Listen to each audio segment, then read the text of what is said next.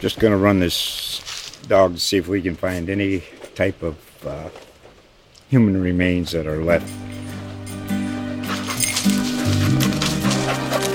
Listen to Where Secrets Go to Die, The Disappearance of Derek Hennigan. From the Detroit Free Press, a new podcast set in the woods of Michigan's Upper Peninsula.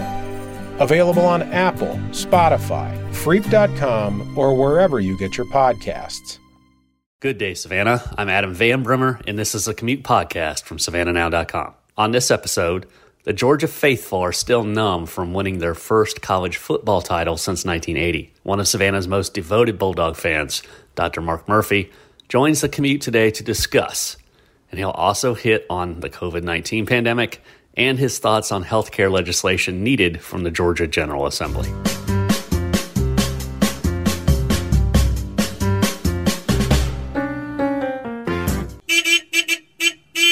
Today is Tuesday, January the eighteenth, and this is the Commute Podcast presented by National Office Systems. Mark Murphy takes a break from his physician's rounds to talk with us here in just a moment. In the meantime, let me use a few seconds to tell you about the Commute's presenting sponsor and favorite local business, National Office Systems. Owner Scott Center and his team over at National Office Systems are Savannah's experts in office design and outfitting. They work with top quality suppliers such as Dirt Modular Interior and Herman Miller Office Furniture to create comfortable and productive workspaces. Learn more by visiting w w w dot nat off sys dot com. That's w w w dot nat off sys dot com. Now, here's the interview with Doctor Mark Murphy. Pleased to be joined on the Commute today by Doctor Mark Murphy, who the last time was on called Georgia's shot. And I know, Mark, we, we were talking about this briefly before we came on. Is it a Babe Ruth moment? Is it a Johnny Carson Swami moment? Is it, I think you said, uh, some other procrastinator or procrastinators? Prognosticators. Prognosticator. No, I, the one name I mentioned was Jeane Dixon, which to us old people was the lady that predicted that John F. Kennedy would be shot. But, you know, she also made like thirty wrong predictions. And everybody remember the one she made right, not yeah. not recalling that she correct predicted all kinds of, like, Martian invasion and all kinds of other stuff. Um, but no, I, so I make a prediction that pe- people make, always make fun of me about this. I predict Georgia's going to do great every year, okay? Mm-hmm. And part of that is because, as you, as I said in my article the other day, when I was at Georgia, we only lost four games. The right. whole four, four years I was there. So I just expect us to win the national championship at least every other year. And um, but this year I really I felt the strongest that I had about it in a while. We've had a lot of returning talent. And I, I never would have predicted that Stetson Bennett would lead us to that championship. That that was an unexpected plus, but a great story, you know. And uh, he's a nice kid, and um, it really it really came through in the clutch. And so I'm, um, you know, it was a call shot, but I, I have to say it was a it was a call shot that was called on the basis of uh, being called every year and just getting lucky one year. Yeah, if you say it out loud, it makes it more real, right? That's yeah, what you got to right. do. And for the record, you did call it undefeated season, so you weren't perfect on the money. Undefeated regular season. Uh, I didn't think it was going to happen for sure in the S E C championship. It's funny, David Pollock did better than I did because Pollock said that we'd go undefeated the regular season, we'd lose to Alabama in the S E C championship game, and beat them in the national championship game. Wow. So Pollock called that in August. So oh. he's better. Of course, that goes without saying. He's David Pollock. There you go. So, Indianapolis, you made the trip. I know a lot of people. I know a lot of people that made the trip. It's kind of amazing to me how many people did. Can you kind of set the scene for us? And was it just kind of a great, like somebody lifted something off your shoulders when it finally came true? What set the scene for us? Okay, well, I'm, you know, I'm, I, first of all, I didn't go. I went to Miami. No, I didn't go. If you, if, if you, I had to have a root canal. Um, right. right before I was supposed to leave, it, so I, had, I was actually in the dentist chair. Literally, it's six thirty p.m. on the Thursday that I was leaving to go to Miami for the Orange Bowl. Ended up, you know, just barely making that flight. But I started having some nerve root pain. This is maybe too much detail, but the following week, which is the week before the national championship game, and so you know, between that and the, all these flight delays and everything else, and that, that endodontist wasn't sure if he'd get me in, in in a reasonable time frame. I thought, you know, I. I can't go to Indianapolis with a bad tooth. So I sold my tickets, and I sold the house that I had rented for a year. Oh, no. I, I rented a house within walking distance of the stadium a year ago. Um, and I saw my tickets and everything, and it all worked out. The guy that got them was really appreciative, and he, he got the house too, and he thought that was great. And, um, and so I watched it on T V, but it was it was fine because I also figured something out. So in nineteen eighty, I didn't go to the national championship game, and we won. In nineteen eighty-two, I went. Oh. Okay. In two thousand seventeen, I went and we lost. So I'm I'm literally like every time I go, we lose, and every time I don't go, we win. Now I'm four for four on that. And so the way I look at it, if the odds, if it's one toss every time, then it's point five times point five times point five times point five. There's only a six percent chance that's happening by sheer chance. So I really think it's me. I think if I go, we lose. So I'm not going anymore. So is that a, that's a commitment to never go? If it, you no, know, no. if if if the everybody says the dynasty is, is coming, they're going to be there every year now. Are you not going to go? I'm not that superstitious, um, really. But I, but I look, I, I tell you this much, I'm a prediction right now. So I looked at our schedule for next year. I don't see a loss on the schedule in the regular season either. Uh, okay. I, really don't. I think they're going to be twelve and oh in the regular season, and I think they'll play Alabama for the S E C championship game again next year. Um, so we'll see. How does the dynasty talk sit with you? I mean, that's, you know, it's that's I a mean, hard mantle to wear. It, oh, I mean – Bama's done something that nobody's ever done. Right. Really? I, you can't say that. I mean, I, you know, I, I'd love to see it happen, but I'm not going to, I'm not going to go on record of saying that I think that's going to occur. I mean, Kirby recruits well enough to do that. And I think that, you know, realistically, it'd be nice if it happened, but I'm not going to go in expecting that. I was going to be disappointed because, I mean, it, to, to expect the unprecedented is right. to set yourself up for disaster. Uh, that's right. A, so no, I, I don't expect it. That's right. Hopefully. My last Georgia question for you references Stetson Bennett, who you brought up earlier. He has another year of eligibility. He's probably not going to play in the N F L or play C F L, play anywhere after college. Right. Does he say, I'm going to play one more year because it's my last year of football, or does he ride out and say, I'm going out on top? He says that he's playing somewhere next year. Okay. Uh, whether he stays at Georgia or not is really going to be up to two things, I think, where the coaches want him, um, mm-hmm. which I think it'd be hard to turn the guy down that just won you a national title. Uh, and then name, image, and likeness to some extent. I mean, yeah, they, he, he's got he's got a, a real ability to cash in right now um, on, with the uh, name, image, and likeness stuff that I, I think is going to be rare in college quarterbacking circles for somebody who's not going to the pros. He's he's got that unique position. So personally, I think he sticks around another year. That's what I yeah. think. But I'm I have no insider information there. I'm just guessing. Yeah, well, that'll really that'll really be something because I think everybody expects Daniels to come back.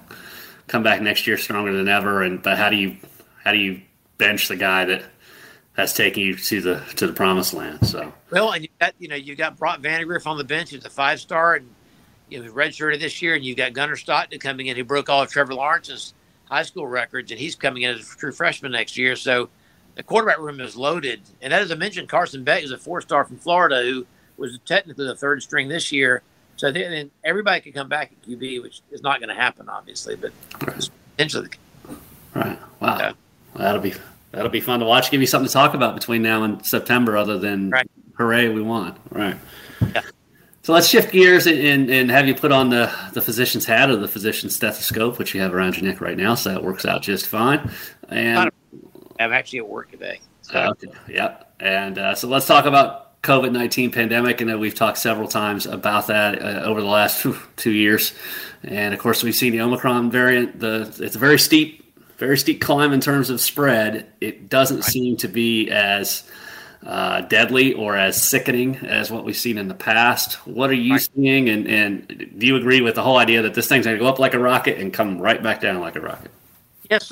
Um, data suggests, the data of South Africa, Um, and the European data as well, it looks as though this is a virus that this variant um, is very, very trans- easily transmissible. So it's easy to communicate, which means you get a rapid spread, um, peaks quickly, and then comes right back down again uh, because a lot of people get exposed. Now, some of that it also, there's some other variables that uh, a lot of the demographics in South Africa are a little different. They only are about twenty-five percent fully vaccinated. But a lot of people had had COVID, okay?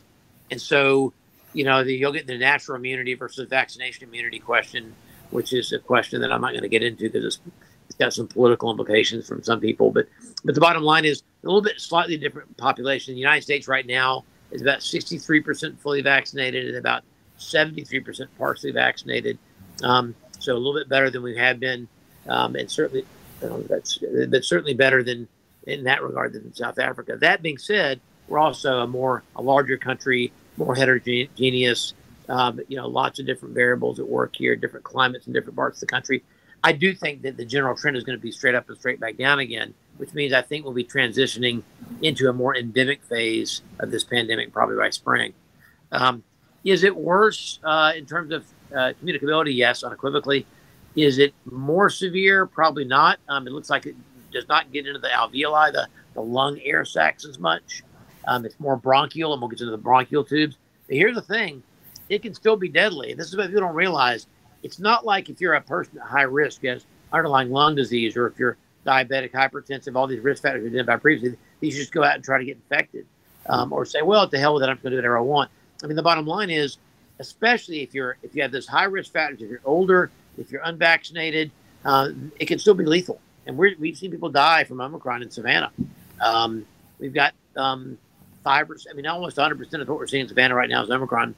And we've got, you know, ten people on ventilators with Omicron right now um, in the city. Um, granted, that's not the, you know, the forty or fifty we had with Delta, but right. It's still not zero. And if, if one of those people is you, that's a bad outcome. That's right. That's right. So I think we, the question that has been kicked around for a while now, and I think we almost have to just, we have to say this is reality now, is this is going to be with us probably for a very, very long time. How do we, how do we go about living with it? How do we treat it? How does it become like uh, the, the seasonal influenza? Well, I mean, that's that's what we're going to be dealing with. When I mentioned a minute ago that I said it's going to transition into endemicity, that's medical speak for it's going to transition from a pandemic phase, which we're, I think, seeing the last gasp of right now. No, terrible pun. Um, make it. But we're seeing the very last bit of this pandemic phase, where it's everywhere, to an endemic phase, meaning that it's going to be one of these viruses that we see as a seasonal respiratory virus, probably ad infinitum, uh, probably as long as any of us are alive. And there'll be a different vaccine for whatever variant comes out that year. But it's not going to be this, this you know, this huge, you know, resource stressing pandemic that we've seen uh, in the past two years going forward, I don't think. Um, and the reason I think that is you can't get much more transmissible than Omicron. I mean, Omicron took over because it's so easily transmitted. It's like chickenpox or measles. It's one of those highly communicable viruses for which many of us don't have much immunity, okay? Um, although we're developing more and more immunity. But I think once go- that goes through, it's almost like what we call a live attenuated vaccine. And this is that it's going to it's going to infect a lot of people. And between that and actual vaccination, you're going to see a lot of people who have immunity to, this, to the last few strains that we've seen. And it's unlikely we're going to have a strain that comes along that is even more communicable than Omicron. It's just it's just there are not many viruses out there that are, that are that contagious. So I think that's why that we're going to be seeing this transition into an endemic phase where basically we just see periodic local flare-ups over you know, the next however many decades we're alive. Yeah, and in the meantime, we're developing the equivalent of Tamiflu, right? We've got a couple of anti-COVID pills now, and those will continue to get better and better and better. Exactly. We got, and then actually, the, the new pills are, um, the Pfizer one in particular, is really effective, about seventy percent. That's actually much better than Tamiflu, which is, you know, will attenuate the severity and shorten the duration of the influenza, but it doesn't do as good a job of, of really keeping disease at bay as the new Pfizer pill does. So they're um they're, they're, they're, now they're short supply right now. I mean, they're not out there really; they're hard to find. But you know, they'll ramp their manufacturing up, and we'll have we'll have those things going forward in the future for sure. Probably over the counter at some point. Yeah, yeah. How about that? So let's let's spend the balance of the time talking a little bit about the Georgia General Assembly. They started up a week ago, and uh, healthcare legislation is there hasn't been a lot of talk about healthcare legislation this right. into this term. I mean, you know, they they passed the healthcare waiver, the Medicaid waivers, a couple of sessions ago. Those have got hung up. Now it's an election year, so they don't want to really discuss Medicaid expansion. They really don't want to, uh, you know, the, the Republicans don't want to discuss Medicaid expansion. The Democrats don't want to say, okay, well, we'll budge on the waivers if you do this. It's just completely divided. We're probably not going to see a whole lot of movement on that in this session. But as you look at it, and, and let's start there, um, with the, the Medicaid expansion versus the waivers. I know the, the waivers to me always seem like a, a Band-Aid when you needed some stitches, to use yeah. a, a medical term. It just didn't cover enough of the uninsured people. Uh, in your column that you wrote that ran in the Sunday Extra print over the weekend, you talked about, hey, Medicaid expansion is, is we probably need to really start taking that seriously. The federal government's putting a lot of money into it. Well, we as Georgia need to, to help the people that, that really are uninsured and need to help. Can you kind of talk us through that? And as a physician, what are some of your concerns with the whole idea of Medicaid expansion? Because a lot of people talk about the quality of care. So here's the thing. The bottom line is our, the, our, our highest at-risk population, and then Georgia doesn't do a great job in healthcare. I mean, I, I'm a physician in the state. I love it. I'm a native of Georgia. But, you know, we're, you saw the surveys I put in there, there. We're forty-ninth or fiftieth in the country in terms of overall quality of care. That's terrible. Okay, that's just inexcusable. And a big chunk of that is the fact that we've got still a thirteen point four percent uninsured population in this state. You know, even after the Affordable Care Act was supposed to expand that, and a chunk of that, about five percent of that shortfall, is the is the refusal to, to, to expand Medicaid. And the ostensible reason for doing that originally was because they didn't, because they originally the federal government was going to fund it for a couple of years, and the states were going to take over and drop it. Yeah, you know, they didn't want to. They didn't want to saddle the state with that. Well, you know, I mean, we've got a what three point two billion dollars budget, budget surplus this year. I mean, clearly the state's not hurting for money right now, despite the pandemic. This would be an ideal time to try to expand that. Because here's the thing: in healthcare, the payoff for investing in the health of your constituents, as a as a as a state representative, state senator, or congressman, or whatever, is that you don't pay the downstream cost. Uh, you, you, you engage in things like preventative medicine, like hypertension control and, and you know diabetic control, and you avoid strokes and renal failure and heart attacks and things that tax the system a lot more on down the road. So your your your return on investment is huge. But you can't do that if they don't have insurance because they won't seek medical care. So you end up in the I C U or the E R. And you can't do that. You can't engage in primary prevention if you don't have enough primary care doctors, and we don't. So to me, it's very short-sighted and unfortunately very politically motivated, not looking at the big picture, refusing to, to recognize the eight hundred pound gorilla in the room, which is what do we do to make us all better collectively and to decrease our tax liability going forward in the long run is, you know, you, you've got to put the politics on the back burner and say, what's good for Georgia? What is good for our state? What's good for our state is having more people covered, having more primary care doctors. I mean, that's where our big shortfalls occur. That's why primary care in the state of Georgia, it's fine if you got insurance and it's fine if you got a P C P, but you've got, you know, thirteen percent of the population that is not going to seek Medicare until it becomes an emergency. And that's that's awful. I mean, that's just not, there's there's just, I can't tell you how many people I see every day. I you know, saw a patient yesterday, my age, in the I C U, uncontrolled diabetic hypertensive after a four-vessel bypass who's in septic shock because they've got an aspiration pneumonia that happened after their surgery. She shouldn't even be in surgery. She shouldn't be having a heart bypass. She's all this is happening because she didn't take care of herself, mm. for, you know, for years, and now we're reaping the aftermath of that.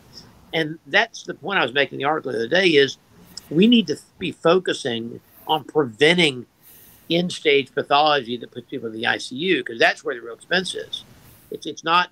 It's not in diabetic control. That's relatively inexpensive. It's not in vaccination. It's in, it's in, it's in strokes and heart attacks and cancer and those things that cost a, a heck of a lot of money that we deal with maybe ten years down the road.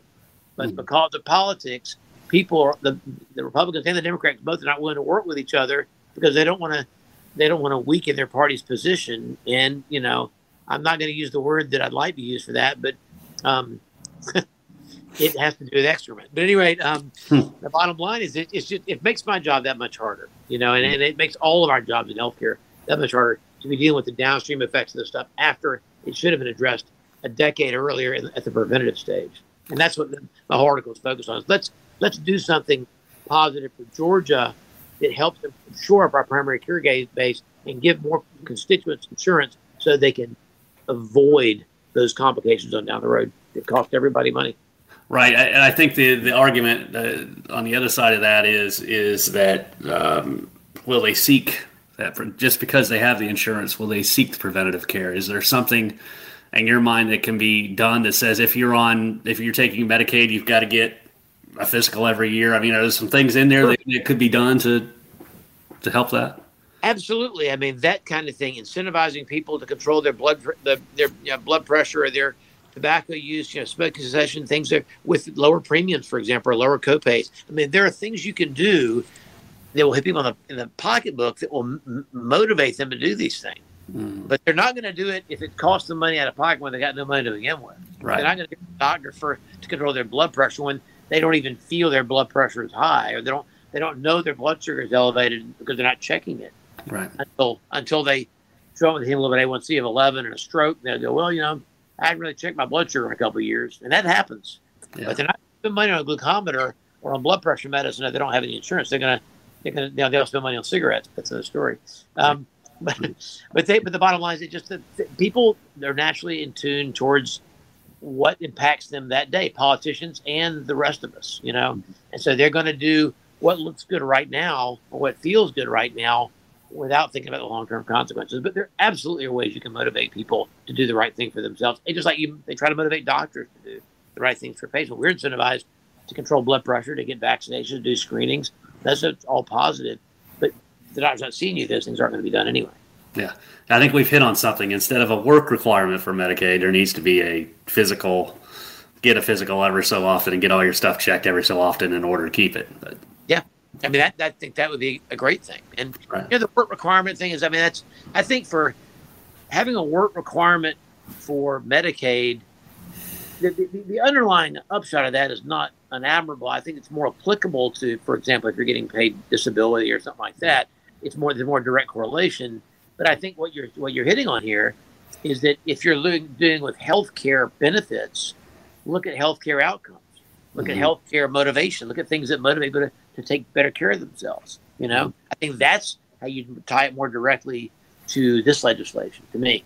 Right. I'm not, I'm not a, I'm not a politician, but that's the way I would do it. Another thing you talked a lot about was, and you mentioned this, is the shortage of, of primary care, of especially in rural areas, of specialists.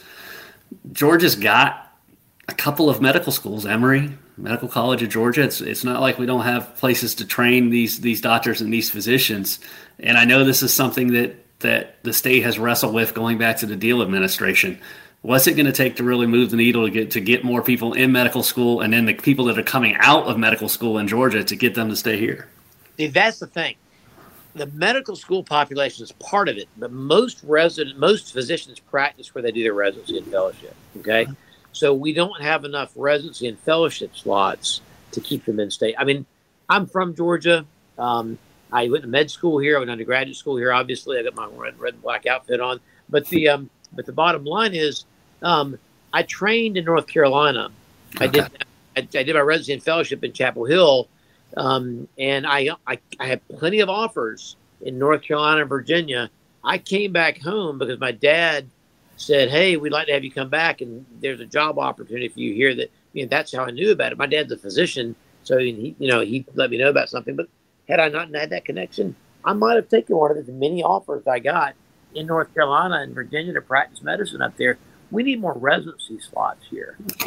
We need, we need, and the problem is the number of A C, the, the The American College of Graduate Medical Education, the A C G M E, has, through Medicare, has funded most of the residency slots in this country since nineteen ninety-seven. They haven't increased in twenty-four years. Oh, wow. This past year, they increased them by two hundred a year over five years. Spread over the whole country, that's not a lot, okay? So, but we could fund some of those residency slots from the state legislature. The individual hospitals could be given money to fund them, or they could decide to fund them on their own.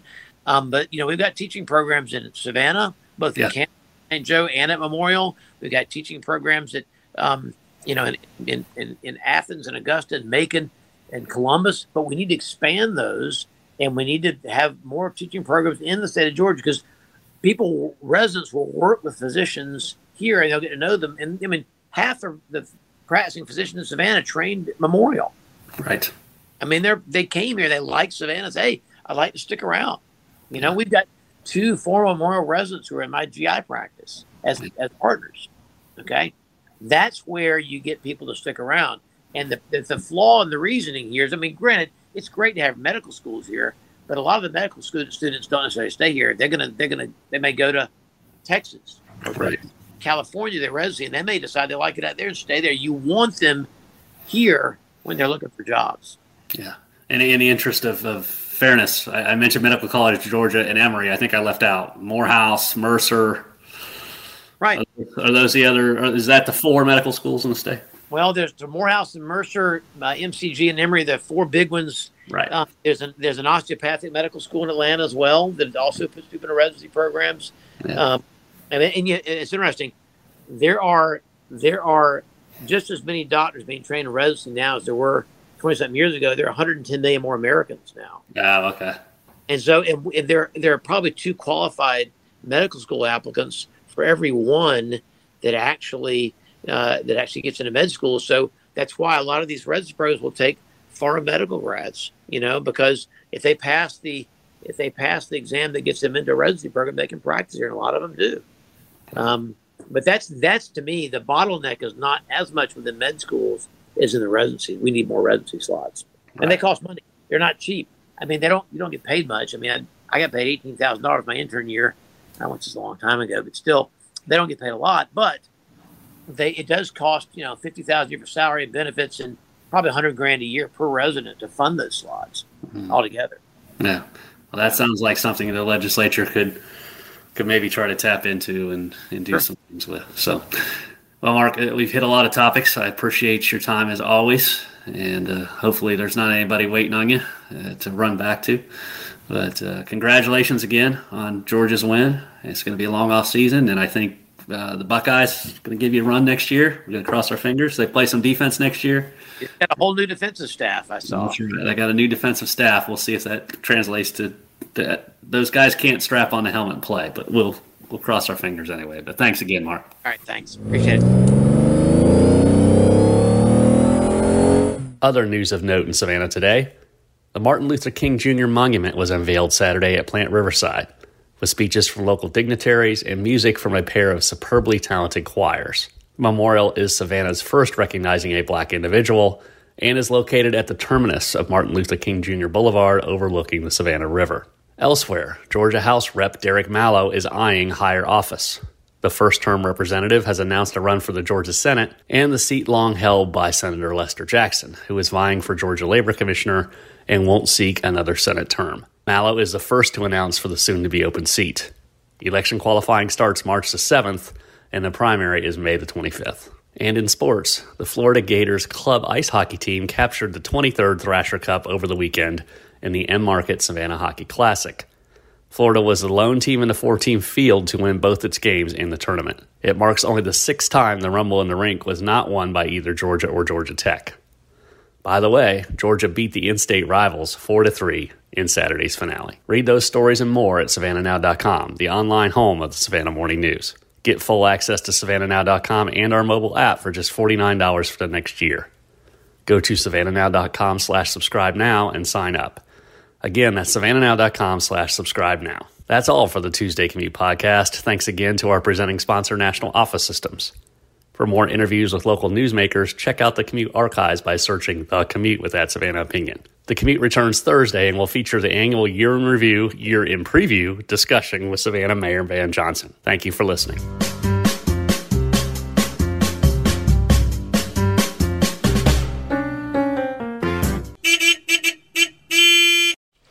Just going to run this dog to see if we can find any type of uh, human remains that are left. Listen to Where Secrets Go to Die, The Disappearance of Derek Hennigan. From the Detroit Free Press, a new podcast set in the woods of Michigan's Upper Peninsula. Available on Apple, Spotify, Freep dot com, or wherever you get your podcasts.